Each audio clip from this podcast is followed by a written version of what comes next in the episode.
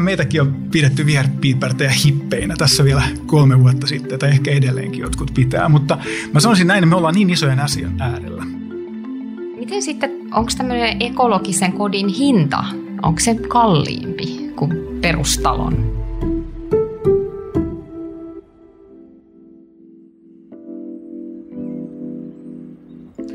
Tällä kertaa meidän podcastissa keskustellaan ekologisesta asumisesta ja se on aihe, joka on hyvinkin mielenkiintoinen ja useammalta suunnalta katsottuna.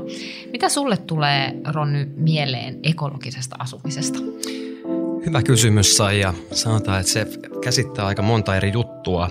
Voidaan mennä suoraan itse taloon ja talon rakennusmateriaaleihin, voidaan mennä lämmitysmuotoon, jne, jne.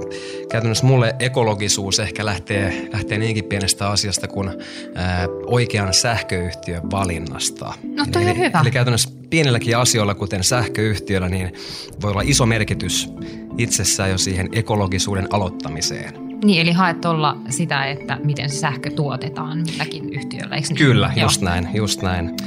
Musta jotenkin tuntuu, että me ei olla kumpikaan nyt tämän alan ihan ytimessä, niin otetaan mukaan keskusteluun myöskin Tre Groupin toimitusjohtaja, ekologisen asumisen asiantuntija Tuomas Noreilla.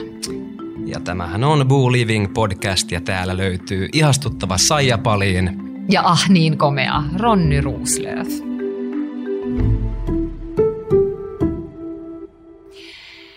Ruuslöf. Tre-Groupin perustaja toimitusjohtaja Tuumas Noreilla. Kuinka ekologinen ihminen sinä koet olevasi?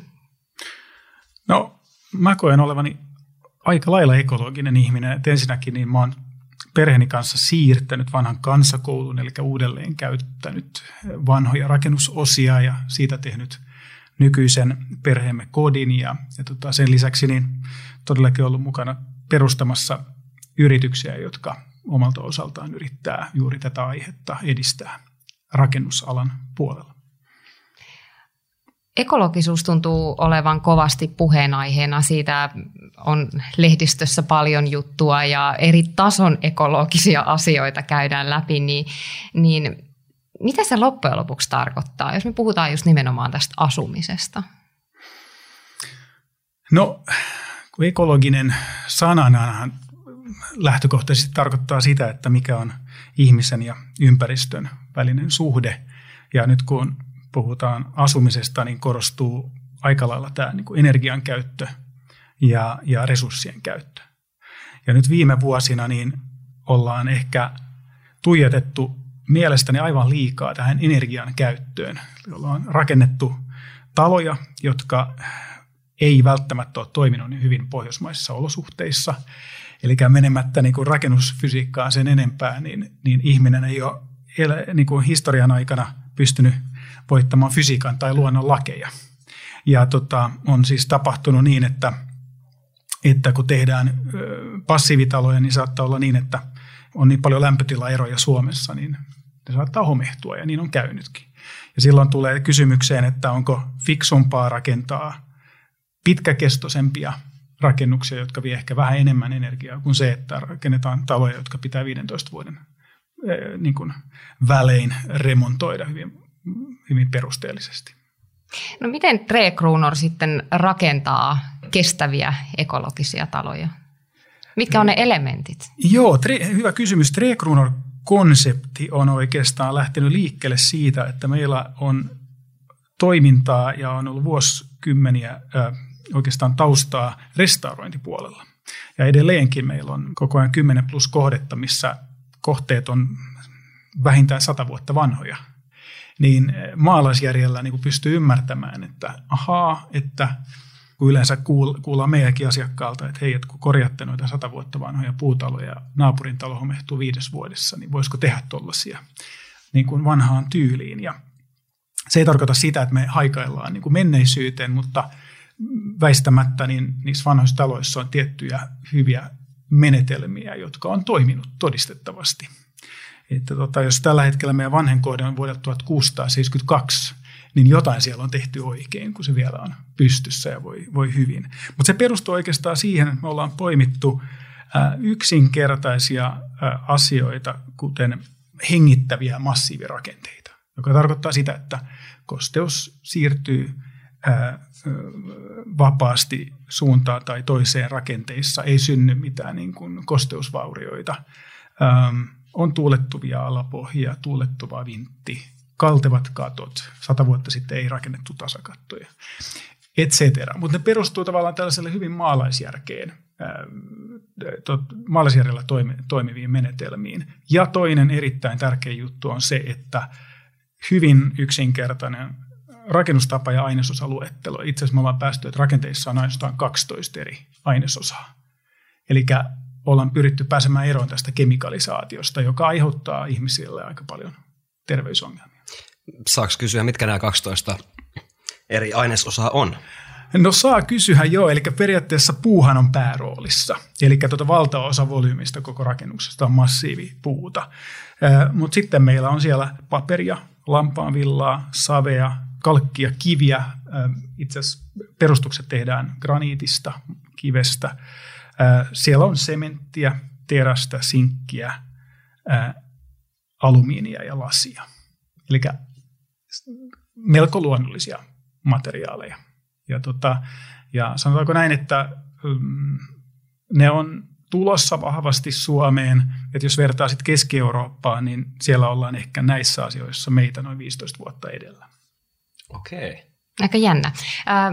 just kerroit tuossa, että teillä on sitä nimenomaan vanhaa perinnettä kunnioittavaa rakentamista, mutta varmaan siihen on tuotu kuitenkin nykypäivää jollain tavalla mukaan. Niin minkälaisia elementtejä te olette, onko siellä jotain, no tietysti lämmitysmuodot ja tällaiset, niin ne on varmaan kuitenkin sitten 2020-lukua. Kyllä 2020-luku, että jos mennään ihan niin kuin suunnittelusta niin. ja mitä työkaluja löytyy sieltä puolelta, ihan niin kuin estetiikka, eli nämä, nämä rakennukset eivät ole punaisia bummamökkejä, vaikka niitäkin toki halutaan, mutta me ollaan haluttu yhdistää tavallaan nämä vanhat niin kuin rakentamisen menetelmät ihan tämän päivän niin kuin, moderniin arkkitehtuuriin.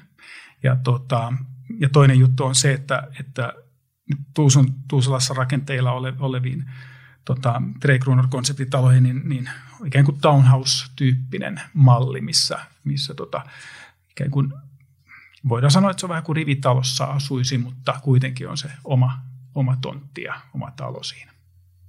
Eli tärkeää on, on siis se designi kuitenkin tämän hetken ihmisille samalla, että pystytään tuottaa, että on se puhdas sisäilma, jota hengitetään ja, ja talo pysyy kuivana ja, ja sitten näyttää hyvältä.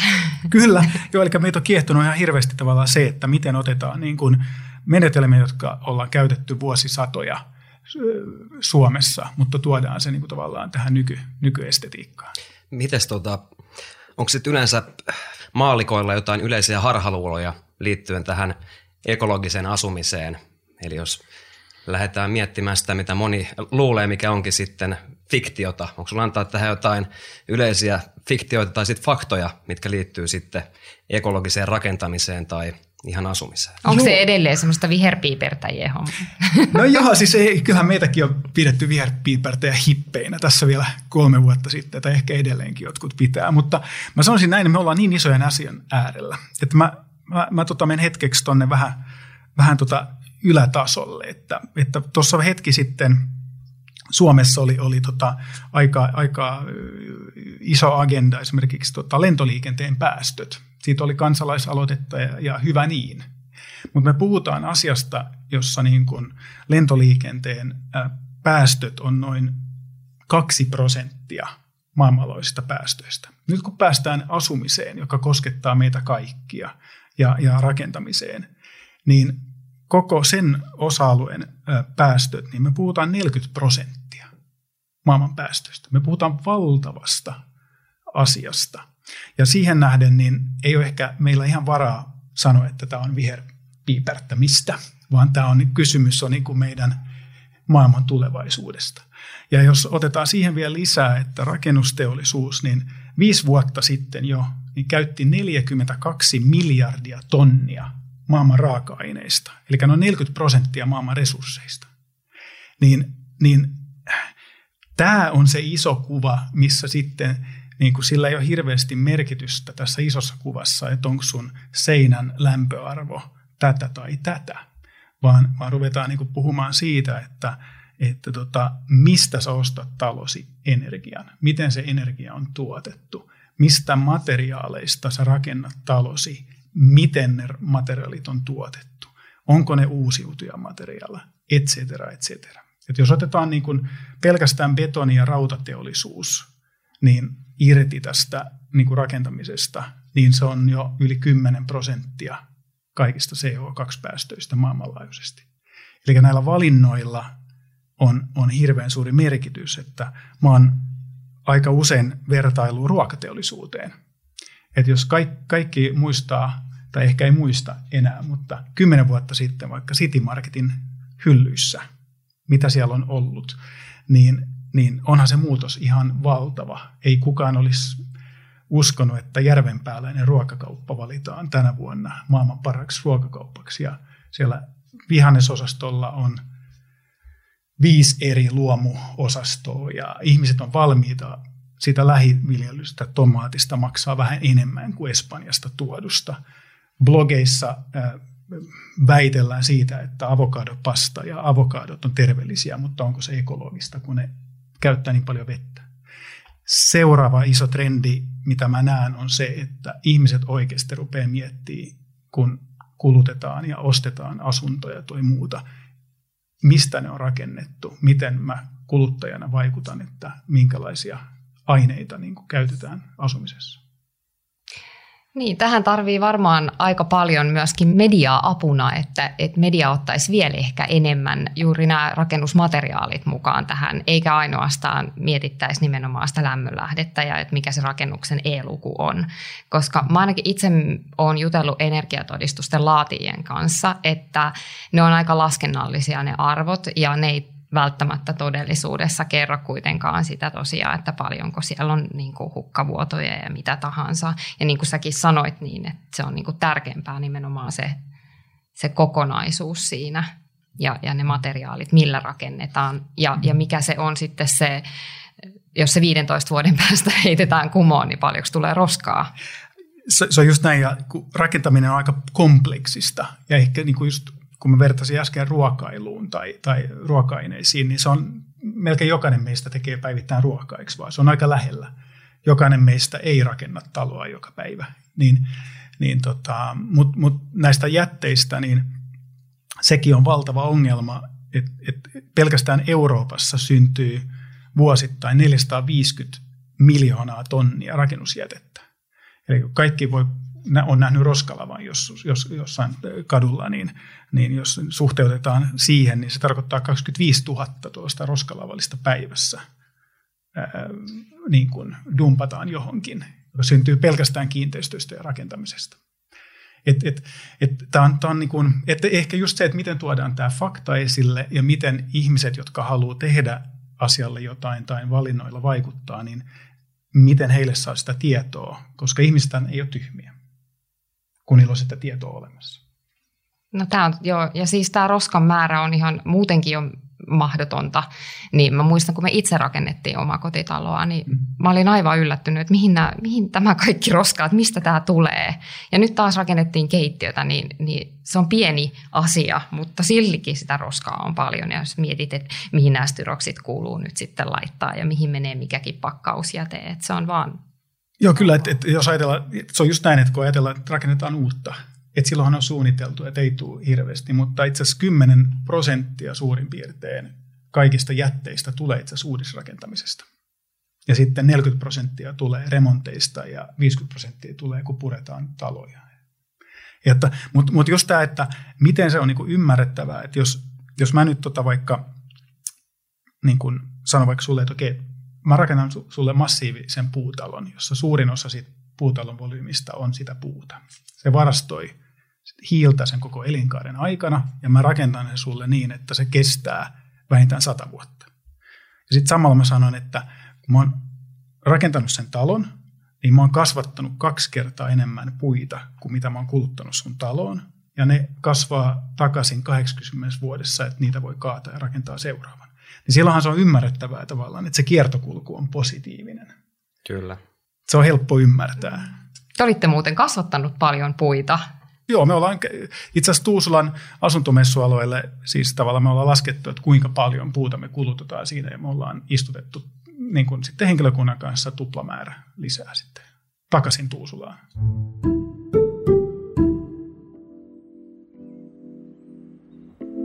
Me jatketaan täällä hetken kuluttua keskustelua, mutta tähän väliin Buun luova johtaja Peeta Peltola kertoo vinkkejä ensiasunnon ostajille.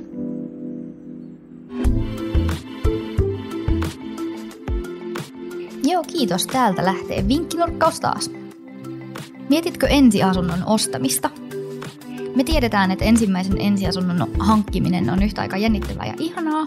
Itekin ostin just viime syksynä ensimmäisen asunnon. Mielessä saattaa pyöriä tosi paljon kysymyksiä ja hyvät neuvot on silloin tärkeitä. Tässä on viisi vinkkiä ensiasunnon hankintaan. Vinkki yksi. Mieti millaisen asunnon oikeasti tarvitset ja haluat. Mieti valmiiksi, että etsitkö asuntoa vain muutamaksi seuraavaksi vuodeksi vai kenties jopa koko loppuelämäksesi.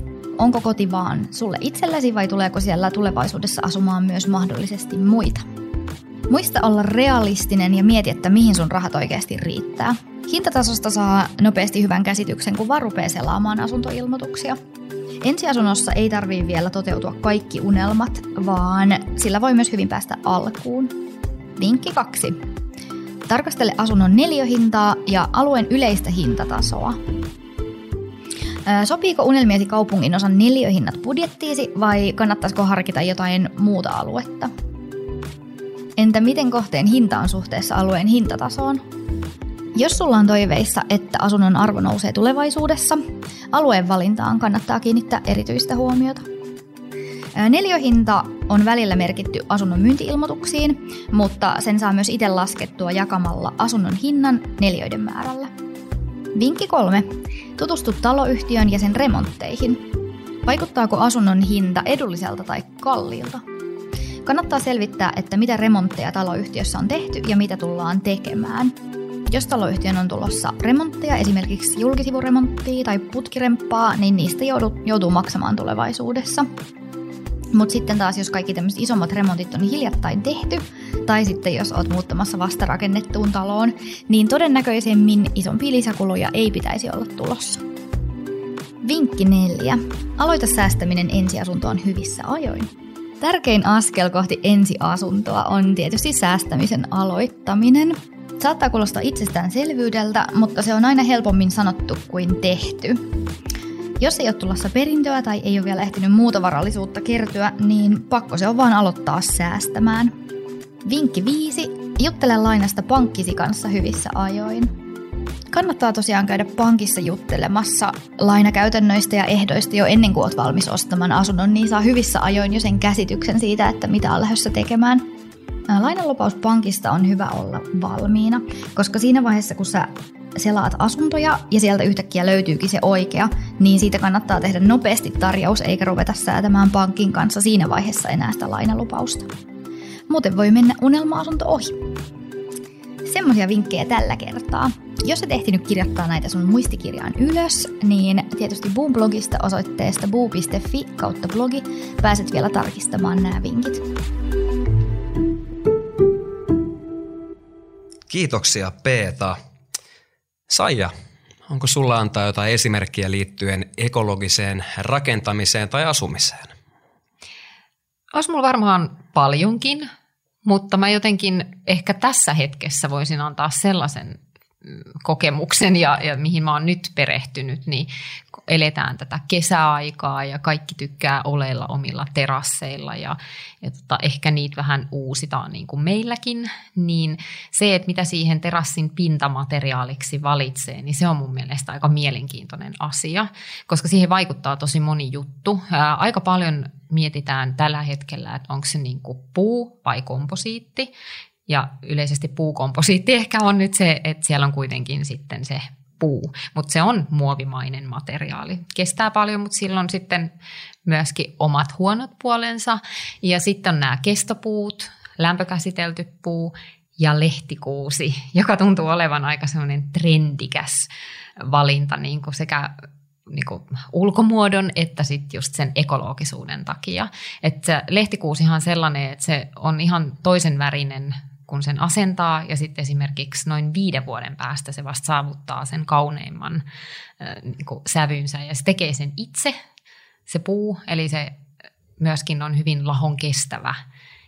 Ja eri, eri näiden puulajien kanssa on, on tällaista aika mielenkiintoistakin lahoamista ja miten ne sitten missäkin paikassa niin kuin toimii. Sitten ehkä yksi asia, mitä kannattaisi miettiä, että jos rakentaa vaikka lasitettua terassia, niin kuin meillekin tulee sinne keittiön puolelle aika isokin, niin sinne mä en ainakaan missään nimessä haluaisi mitään sellaista painekyllästettyä, koska siitä tulee myöskin niitä päästöjä siitä painekyllästetystä puusta. Ja sitten myöskin sen painekyllästetyn puun, joskushan siitä sit täytyy luopua jossain vaiheessa, kun taas vaihtaa jotain, niin, niin sen jälkikäsittely on huomattavasti hankalampaa kuin vaikka nyt tämän lehtikuusen, jonka sä voit sitten polttaa takassa. Että tällainen niin kuin, omakohtainen kokemus tähän. Se oli kuule äärimmäisen hyvä. Miten sitten tämmöisen ratkaisun hinta? Onko ekologisuudella pikkasen korkeampi hintalappu sitten kuin perinteisellä? No on se lehtikuusi tietysti kalliimpaa kuin se painekyllästetty, mm. mutta sitten periaatteessa jos miettii, että sitä ei tarvi myöskään joka vuosi öljytä, niin siinä säästää. Sitten just se jätteen jälkikäsittely siinä säästää. Et sitten jos ne kaikki ynnäisi jollain hienolla Excel-taulukolla, niin ehkä me tultaisiin loppujen lopuksi niin samaan. Mutta kyllähän siitä ekologisuudesta joutuu vähän maksamaan. Mutta ostat sä luomuruokaa? Kyllä mä niin pyrin ostamaan luomuruokaa ja pyrin muutenkin olemaan aika luonnonmukainen se, mitä nyt vaan pystyn. Niin, ja se on vähän kalliimpaa se luomuruoka, mutta silti niin. sä oot niin. valmis no, maksamaan Siinähän me mennään vähän käsikädessä. Niin, niin, totta kai, eli ekologisuus yhtä kuin vähän kalliimpaa, kuten myös totta kai luomu. Et siinä mennään ihan käsikädessä. Tuumas Noreilla, miten sitten, onko tämmöinen ekologisen kodin hinta, onko se kalliimpi kuin perustalon? No sanotaan näin, että siinäkin mä ehkä nyt vertaan tuohon, tuohon ruokaan. Eli tavallaan, että jos sä, jos sä meet kauppaan ja ostat niin kuin jotain bulkkia tai prosessoitua ruokaa, niin, joka on tehty liukuhihnalla, niin kyllä totta kai se on vähän kalliimpaa kuin se, että sä menet lihatiskille tai kalatiskille ostamaan sitten tuoretta kalaa. Et se on ehkä vähän sama nyt tavallaan tässä niin kuin ekologisessa rakentamisessa, että – että kun ne tuotteet eivät ole massatuotteita, niin ne on hiukan kalliimpia kuin sitten muu tavara, rakennustavara. Mutta me pyritään tekemään niin, että me koko ajan jatkuvasti kehitetään sitten rakentamisen prosesseja ja muuta, että miten me löydetään muuten kustannustehokkuutta. Että kyllähän meidän niin kuin suuri haave on se, että me pystytään niin kuin luomaan terveellisiä kestäviä ekologisia taloja, asuntoja – jotka olisi suuremman, suuren yleisön tavoitettavissa. Kyllä, ja varmaan kysyntä on kasvussa koko ajan, koska sanotaan, että tässä viimeisen muutaman vuoden aikana tämä, tämä hiilijalanjälki ja muutenkin vihreys, niin se vaan on kasvanut koko ajan, niin näiltä osin uskoisin, että siihen on tulevina vuosina huomattavasti enemmän kysyntää. Niin, mutta mä uskon jotenkin myöskin siihen, että se vaatii vielä tässä vaiheessa niin tietynlaiset ihmiset, jotka, jotka niin kuin osaa katsoa eteenpäin asioita. Näetkö sä, että ihmiset on valmiit maksamaan siitä enemmän tänä päivänä? Mä näen kyllä, että se osuus väestöstä, joka on valmiita sitä, sitä sijoittaa, on, on, on tota, siihen sijoittaa on tota, kasvamassa koko ajan.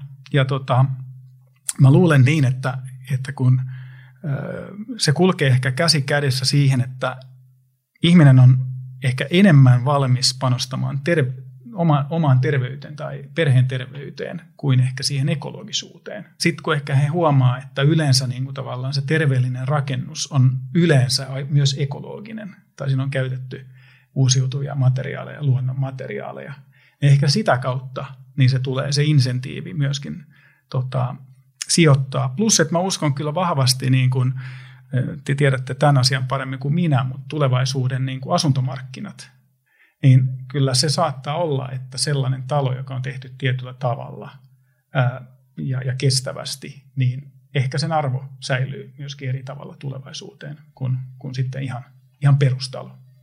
No varmasti. Ainakin totta, eikö, eikö hirsitaloissa edelleenkin Ronni on niin kuin näin, että kyllä ihmiset arvostaa vanhaa hirsirakentamista. Kyllä, ehdottomasti, ehdottomasti. Ja nimenomaan niin kuin Tuumas tässä sanoi, että kun tehdään kerralla hyvin ja kunnolla ja laadukkaista materiaaleista, niin kyllä sanotaan, että se kestää kyllä aikaa vuosikymmeniksi eteenpäin. Mutta mitä, mitä Tuumas sä tästä mieltä, että sanotaan, että nyt puhutaan, että ekologinen asuminen saattaa olla kalliimpaa tai rakentaminen mm. saattaa olla kalliimpaa. Mitä sä näet tulevaisuudessa, että ollaanko menossa entistä enemmän tämmöiseen, että ei ehkä olekaan enää sitten 10 tai 20 vuoden päästä enää kalliimpaa, vaan tämä on niin kuin enemmänkin normi? No mä sanoisin näin, että kun, kun laajennetaan nyt tuosta niin kuin pientaloista niin kuin puukerrostaloihin ja, ja muihin muotoihin, niin puun etu ehkä betoniin on se, että kun se pystytään esivalmistaa paljon helpommin. Ja, ja, ja tota, mä luulen, että kun nämä prosessit kehittyy, suunnittelu, niin koko rakennusalan digitalisaatio, ja, ja tavallaan pystytään saamaan pois kaikki se ei-tuottava niin kuin työ sieltä välistä, joka on niin kuin kallista, niin kyllä mä uskon, että varsinkin puurakentamisella niin kuin isossa mittakaavassa niin tulee olemaan aika suuri mahdollisuus ja, ja, ja tota, pystyy lyömään itsensä läpi. Et mä luulen, että se ei ole hirveän monen vuoden päästä tämä todellisuus. Miten ihmiset suhtautuu tällaiseen ekologiseen rakentamiseen, että kokeeko he edelleen, että siellä on jotain mörköjä tai sudenkuoppia, tai että jouduuko se niinku todistelemaan tässä rakennustyylissä jotakin? No, toi on hyvä kysymys, että mehän ollaan tuotu aika lailla takaisin niin kuin esimerkiksi painovoimainen ilmavaihto, joka, joka niin kuin pidetään ehkä vanhanaikaisena sun muuta, mutta kun se on hyvin suunniteltu, niin se toimii ihan hyvin. Ei sitä voi käyttää kaikessa rakentamisessa missään tapauksessa. Ennen mutta, kuin jatkat, niin mua kiinnostaa, että miten se suunnitellaan hyvin, että se toimii. Se pitää olla lähtökohta koko arkkitehtisuunnittelulle. Eli se, että rakennus on tarpeeksi korkea, eli miten se sanakin sanoi, että painovoimainen, eli se toimii paineeroilla. Ja peukalosääntö on se, että poisto pitää olla noin 4,5 metriä korkeammalla kuin tulo. Eli sen takia meilläkin on aika jyrkkiä harjakattoja, jotta hormi on aika korkea, jolloin syntyy jo myöskin toisen kerrokseen tarpeeksi vetoa. Ja, ja tota, huonejaot on suunniteltu niin, että jokaisesta huoneesta on hyvin lyhyt reitti ikään kuin pysty suoraan poistua tuota hormiin, että, että syntyy sit sitä vetoa, että oikeasti se liikkuu se ilma. Eli painovoimainen ilmavaihto ei ole sitä, kun 60-luvulla on, on, on, on ei ole ollut niin kuin minkäänlaista systeemiä. Sitten on ajateltu, että, että tulee vähän vetoa ikkunoista, niin ilma vaihtuu. Joo, ja se on itse asiassa, onko Ronni törmännyt siihen sun kohteissa kiinteistöissä, että on tosi huono sisäilma, kun on näitä matalia kattoja ja painovoimainen ilmanvaihto ja liian vähän venttiilejä. Ja... Kyllä, kyllä. Näitä tulee, näitä tulee vastaan kyllä tota, aika ajoin. Ja kun mennään vielä vähän tuonne tota, vuosikymmeniä taaksepäin nimenomaan, kun on tasakattoisia, tasakattoisia sit löytyy, niin sanotaan, että siellä saattaa olla sitten jo, jos jonkinnäköistä ongelmaa, jolle ei ole kaikki rakenteet ihan kunnossa enää tai ei ole huolettu riittävän useasti, niin sanotaan, että siellä varsinkin tuoksuu, tuoksa, tuoksuhtelee silloin tällöin tuota, siltä. Mutta nimenomaan tähän, ää, Tuumas, miten sitten tuota, teillä niin ää, suositteko jotain tiettyä lämmitysmuotoa? Onko teillä maalämpö, ykkös lämmitysmuoto vai onko teillä sitten niihin jotain vaihtoehtoja? Hyvä kysymys. Eli tuota maalämpö, maalämpö tosiaan niin on meillä aika listalla melko korkealla ja itse asiassa tuonne Tuusulaan tulee myös maalämpöä, mutta tutkitaan koko ajan ja seurataan toki niin kuin aurinkoenergian kehitystä. Tuntuu siltä, että siinä on ollut pikkusen tällaista suvantoa tässä välillä, mutta tota, uskon, että se nostaa päätään. Ja, ja tota, se on siinä mielessä hyvin, hyvin mielenkiintoinen muoto. Se vaatii toki insentiivejä niin kuin valtion puolelta, että miksi ihmiset investoisi siihen. Tai esimerkiksi Saksassa niin sun on mahdollista sitten ylijäämä energiaa niin kuin vaikka myydä naapureille sun muuta. Että kannustetaan ikään kuin sijoittamaan siihen. Ja silloin tavallaan aurinkoenergia ehkä tulevaisuudessa tulee olemaan sellainen muoto, että jos tota, sä pystyt rakentamaan talon, joka ikään kuin ei ole täysin niin energiatehokas, mutta tavallaan pysyy sitten terveenä vuosikymmeniä, niin sä voit e-, esimerkiksi kompensoida sitten sitä asentamalla vaikka aurinkoenergiaa. Ja tämä on tosi mielenkiintoinen. Sen verran täytyy mun lempiaiheeseen rakennusfysiikkaan vedota tässä näin, että Tampereen yliopisto on juuri tutkimassa, koska ekologisuus ja terveellisyys kulkee vähän ehkä käsi kädessä, varsinkin asumisessa, niin ää, on tutkittu nyt, että kun tehdään passiivitalon seiniä, ja nyt on kostein talvi ikinä varmaan ollaan koettu juuri. Ja itse asiassa tilastollisesti niin kuusi viimeistä vuotta on Suomen mittaushistorian kosteimmat. Eli me, me, me ollaan niin vaativassa ilmastossa, että nyt kun on nämä erittäin energiatehokkaat seinät, niin niissä jatkuvasti itse asiassa yllättävän paljon niin, niin tota kasvaa home, homemikrobeja rakennuksen ulkovaipassa. Sitten ollaan taas tutkittu, että kun höllennetään vähän sitä lämpöarvoa, että se pääsee kuivumaan paremmin se rakenne, niin se dramaattisesti laskee sitten tavallaan tämä homekasvusto. Ja, ja massiivipuisissa rakennelmissa, missä sitten tavallaan se toimii vielä erillä, niin sitten ulkovaipassa on ihan oikeastaan ei yhtään. Ja silloinhan Tampereen yliopiston tutkimus, niin tavallaan ehkä se suuri kysymys on nyt siinä, että mikä on parempi se, että me rakennetaan taloja, jotka kestää kauemmin eikä altistu homeelle ja keksitään tapoja sitten kompensoida sitä energiaa esimerkiksi aurinkoenergialla, vai se, että rakennetaan niin kuin rakennuksia, jotka lähtökohtaisesti meidän ilmastossa homehtuu. Mikään ei ole hirveän yksinkertaista. Ei, se on hyvin kompleksista. Monta, monta hy- hyvää pointtia kyllä. Tuumas Noreilla, miten me voitaisiin kaikki asua ekologisemmin?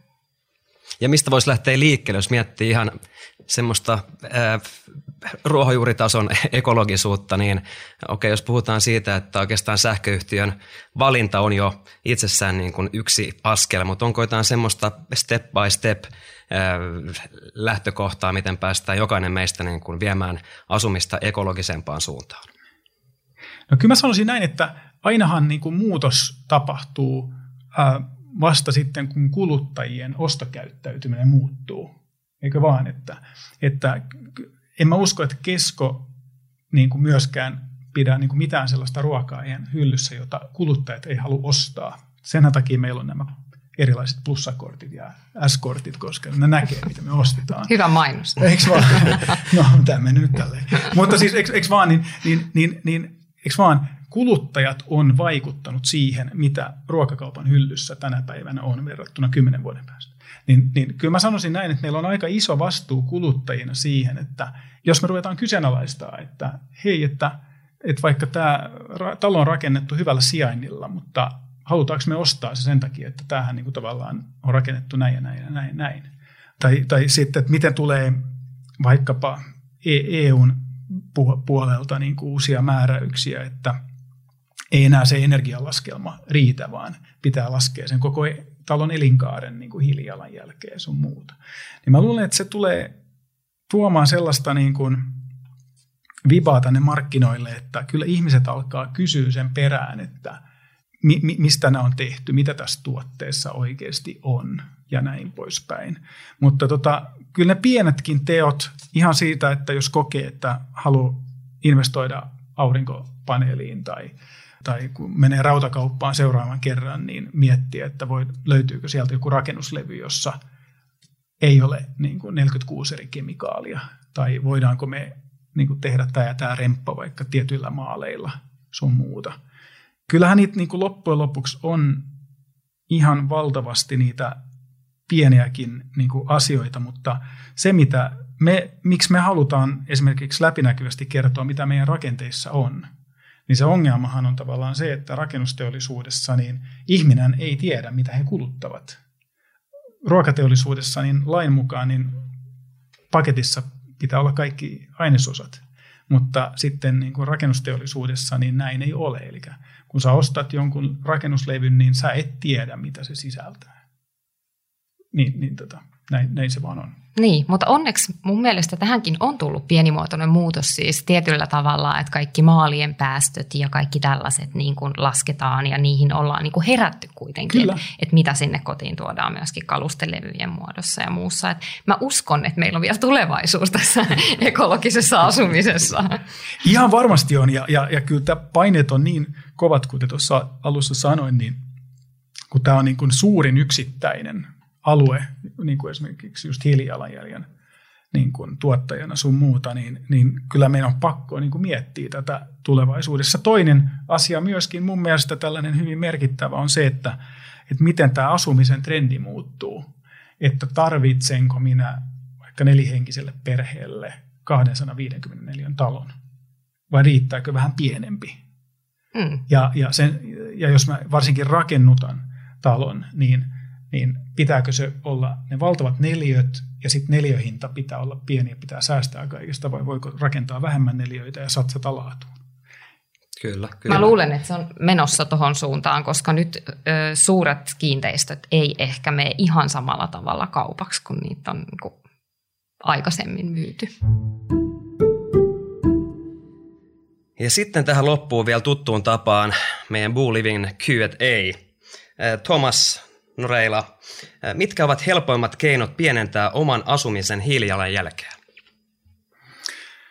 No helpommat keinot on varmaan, varmaan heti soittaa sähköyhtiöön ja kysyä, että miten se sähkö on tuotettu, koska se, se on ihan suurin yksittäinen niin kuin asia. Ja sitten kun, kun se on tehty, niin sitten voi ruveta miettiä, että voiko laskea vähän vaikka lämpötilaa huoneissa. Kyllä. No entäs sitten, miten voi remontoida mahdollisimman ekologisesti? No siinä tullaan nyt ehkä, että ensinnäkin kun lähdetään purkamaan, niin kannattaa sen yhden jätelavan sijaan ottaa useampia ja oikeasti lajitella niitä jätteitä.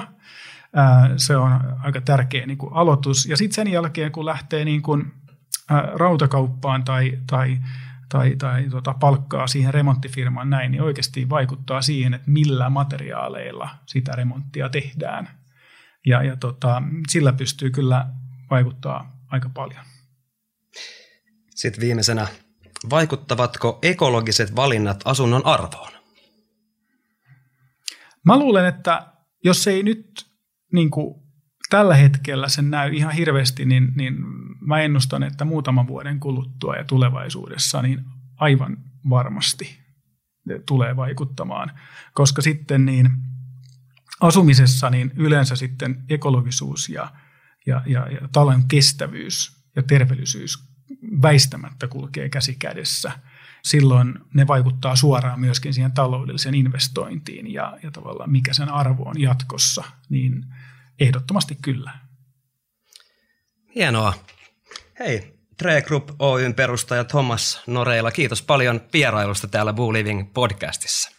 Kiitos. Tosiaan tuota Tre Kruunoria pääsee seuraamaan Instagramissa Tre Kruunor, Saija, Saija Paliin, minua Ronny Ruuslöf ja sitten meidän buuta buu.lkv. Kiitos kaikille kuuntelusta. Ja tähän loppuun on pakko sanoa Alvar Aallon sanoin, kaikki turha muuttuu ajan mittaan rumaksi. Kiitos kaikille. Hei, jos tykkäsit tästä jaksosta, niin muista seurata meitä Spotifyssa tai tilaa meidät Apple Podcastissa, niin kuulet uudet jaksot ensimmäisten joukossa. Anna myös meille arvostelu Apple Podcastissa, niin muutkin löytävät Boolivingin pariin.